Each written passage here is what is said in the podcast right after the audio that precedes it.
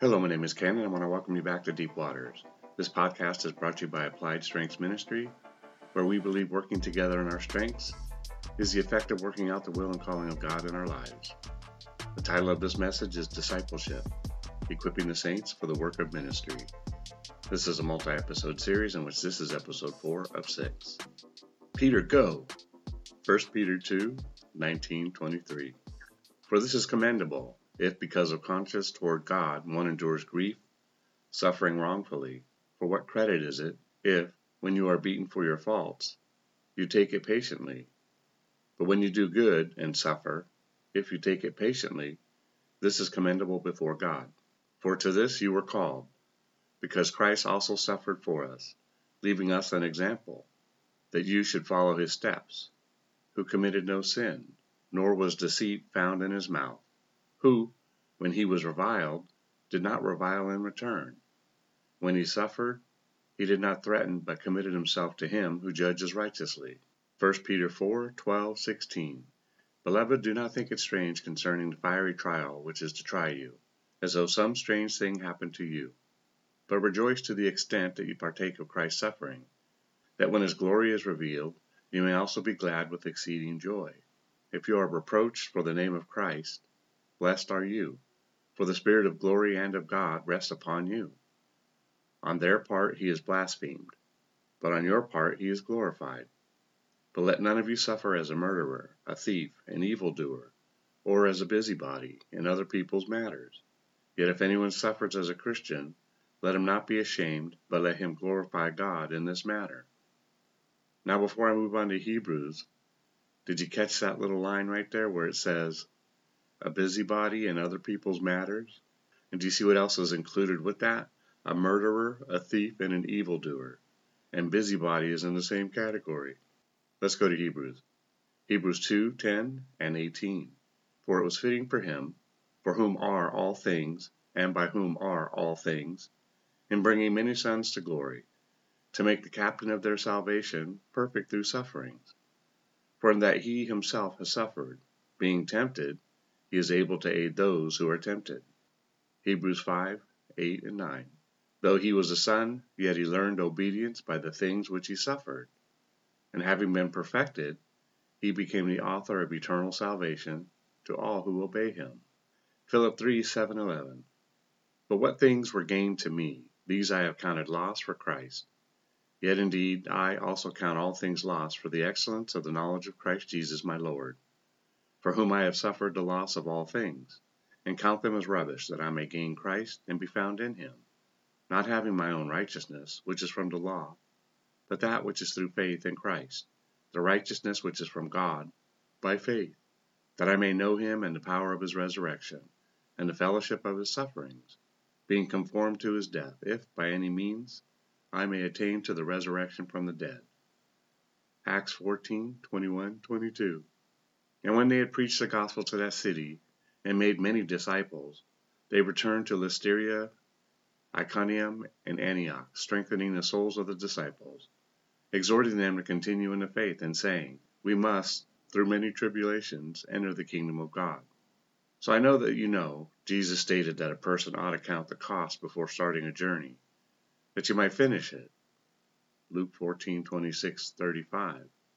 No, let me post that one, as it has a lot of eye-opening statements.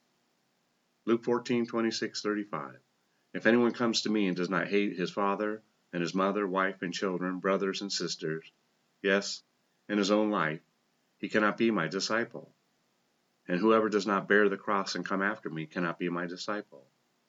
For which of you, intending to build a tower, does not sit down first and count the cost, whether he has enough to finish it? Least after he has laid the foundation and is not able to finish.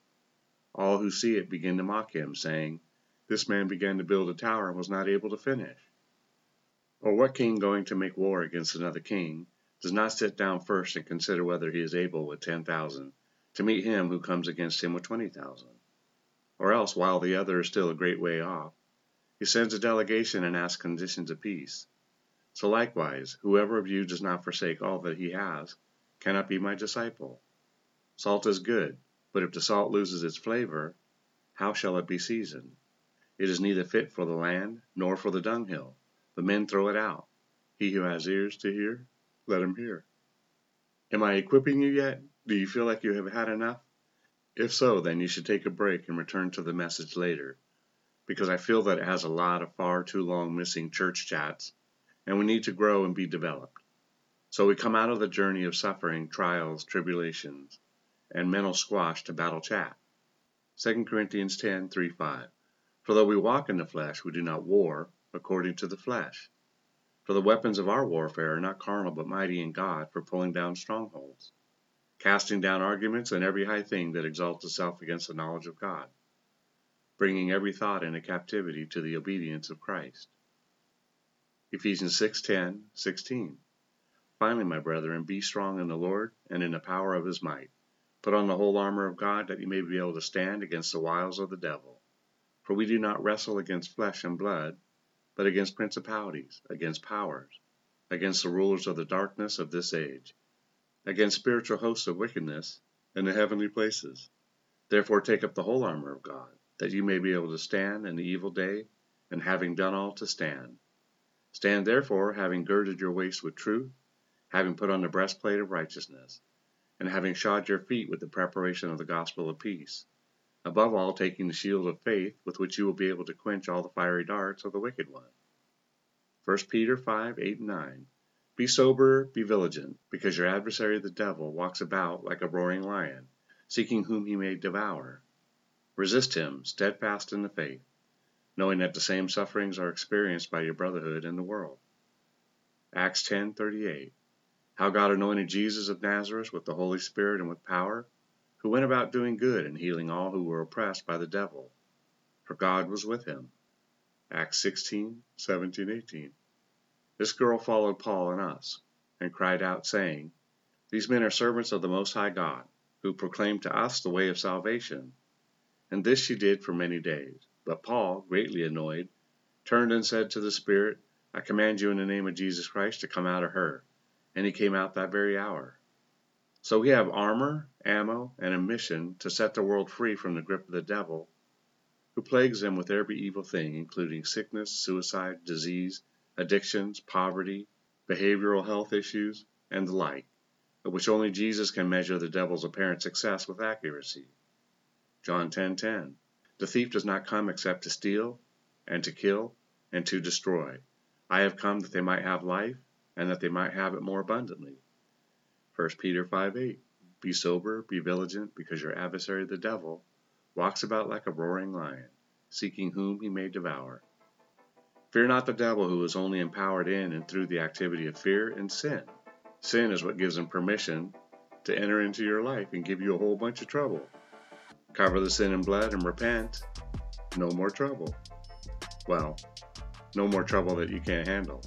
So what I'm noticing is that there is some repetitiveness and consistency in some of my larger messages. I think it is probably due to God asking me to deal specifically with the elements within each of the messages. If you have been following me for any length of time, you may notice this as well. I will say that I have an additional 140 messages to prep for audio, and they are not all the same, or in fact similar.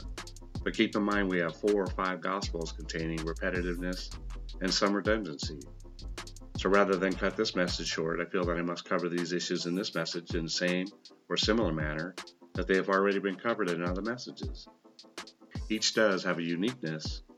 Each does have a uniqueness all of its own. So don't feel like any one of them is a simple rerun. Time to run. Well, that's it for today. Remember, it's not what you find wrong or disagree with regarding these messages, but what you can take away from it. Together, we can do more to impact the kingdom than if we work alone. Let's flip the script and kill, steal, and destroy the works of the enemy, and create space for the light of life to shine through into people's lives. Plant a seed and click on the like and subscribe button. Let's build this ministry together.